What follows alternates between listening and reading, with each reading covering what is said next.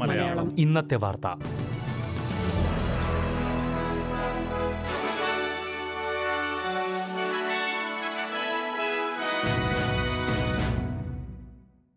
നമസ്കാരം. ഇന്ന് രണ്ടായിരത്തി ഇരുപത്തിമൂന്ന് മാർച്ച് എട്ട് ബുധനാഴ്ച. എസ് ബി എസ് മലയാളം ഇന്നത്തെ വാർത്ത വായിക്കുന്നത് ജോജോ ജോസഫ്. ഡാറ്റ ചോർച്ചയുമായി ബന്ധപ്പെട്ട് ഉപഭോക്താക്കളിൽ ആർക്കും ഒരു ദോഷവും ഉണ്ടായിട്ടില്ലെന്ന് ടെലികമ്മ്യൂണിക്കേഷൻ കമ്പനിയായ ഓപ്റ്റസ് സിഡ്നിയിൽ നടന്ന ഓസ്ട്രേലിയൻ ഫിനാൻഷ്യൽ റിവ്യൂ ബിസിനസ് ഉച്ചകോടിയിലായിരുന്നു കമ്പനി സിഇഒ കെല്ലി റോസ്മറിന്റെ പ്രസ്താവന. ഡാറ്റ ദുരുപയോഗം ചെയ്തതിലൂടെ ഒരു ഉപഭോക്താവിന് പോലും സാമ്പത്തിക നഷ്ടമുണ്ടായിട്ടില്ല. ആരും കുറ്റകൃത്യത്തിന് ഇരയായിട്ടില്ലെന്നും ഓപ്റ്റസ് മേധാവി അവകാശപ്പെട്ടു. പോസ്റ്റ് സ്റ്റഡി വർക്ക് വിസ കാലയളവിൽ പ്രഖ്യാപിച്ച ഇളവ് മുഴുവൻ അന്താരാഷ്ട്ര വിദ്യാർത്ഥികൾക്കും ലഭ്യമാക്കണമെന്ന് ആവശ്യം. Australian chamber of commerce and ഇൻഡസ്ട്രിയാണ് സർക്കാർ തീരുമാനം മുഴുവൻ വിദ്യാർത്ഥികൾക്കുമായി ലഭ്യമാക്കണമെന്നാവശ്യപ്പെട്ട് രംഗത്തെത്തിയത്. വിവിധ വിഷയങ്ങളിൽ ഓസ്ട്രേലിയയിൽ ബിരുദ ബിരുദാനന്തര ഗവേഷണ പഠനം പൂർത്തിയാക്കുന്നവർക്ക് പോസ്റ്റ് സ്റ്റഡി വർക്ക് വിസ രണ്ടു വർഷം കൂടി ദീർഘിപ്പിക്കുവാൻ ഫെഡറൽ സർക്കാർ അടുത്തിടെ തീരുമാനിച്ചിരുന്നു. എന്നാൽ ഈ തീരുമാനം ചില വിഷയങ്ങളിലുള്ള വിദ്യാർത്ഥികൾക്ക് മാത്രമായി പരിമിതപ്പെടുത്തുകയാണ് ഉണ്ടായത്.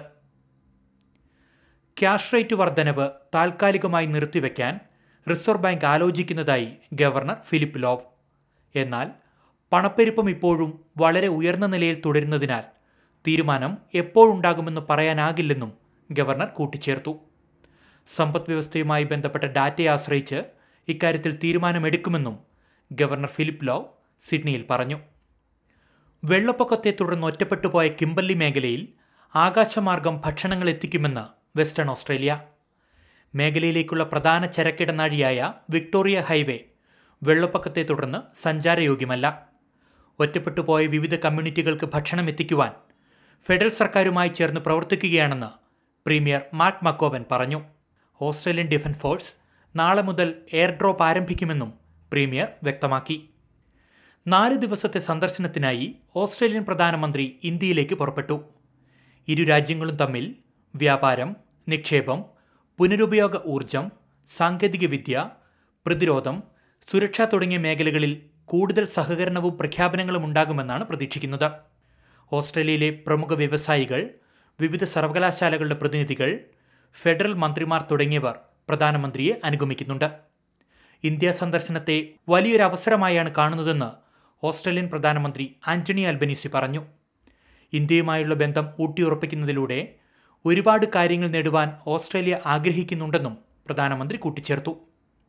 ഇന്ത്യയിലെത്തുന്ന ഓസ്ട്രേലിയൻ സംഘത്തിന് വെള്ളിയാഴ്ച രാഷ്ട്രപതി ഭവനിൽ സ്വീകരണം നൽകും. തുടർന്ന് ഇന്ത്യൻ പ്രധാനമന്ത്രി നരേന്ദ്രമോദിയുമായി ഓസ്ട്രേലിയൻ പ്രധാനമന്ത്രി കൂടിക്കാഴ്ച നടത്തും.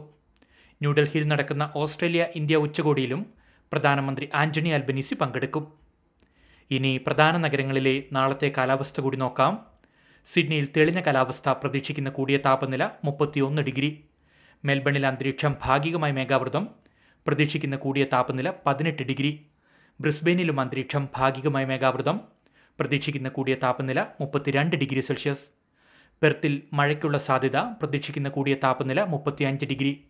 അഡലേഡിൽ രാവിലെ ഒറ്റപ്പെട്ട മഴ ഇരുപത് ഡിഗ്രി. കാൻബറയിൽ അന്തരീക്ഷം ഭാഗികമായി മേഘാവൃതം ഇരുപത്തിയൊന്ന് ഡിഗ്രി. ഡാർവിനിൽ ഒറ്റപ്പെട്ട മഴ ശക്തമായ കാറ്റിനും സാധ്യതയുണ്ട്. പ്രതീക്ഷിക്കുന്ന കൂടിയ താപനില മുപ്പത്തിയൊന്ന് ഡിഗ്രി സെൽഷ്യസ്.